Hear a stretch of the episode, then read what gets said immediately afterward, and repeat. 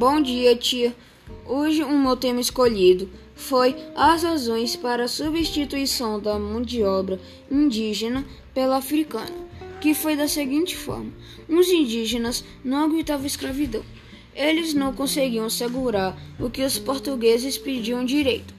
Ah, e para não sofrer isso, comiam terra para morrer ou fugiam.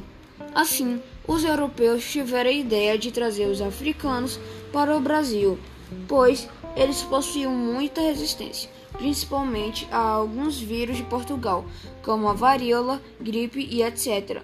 Como também eram acostumados a serem comandados por chefes.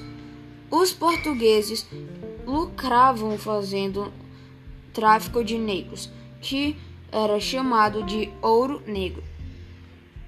Bye.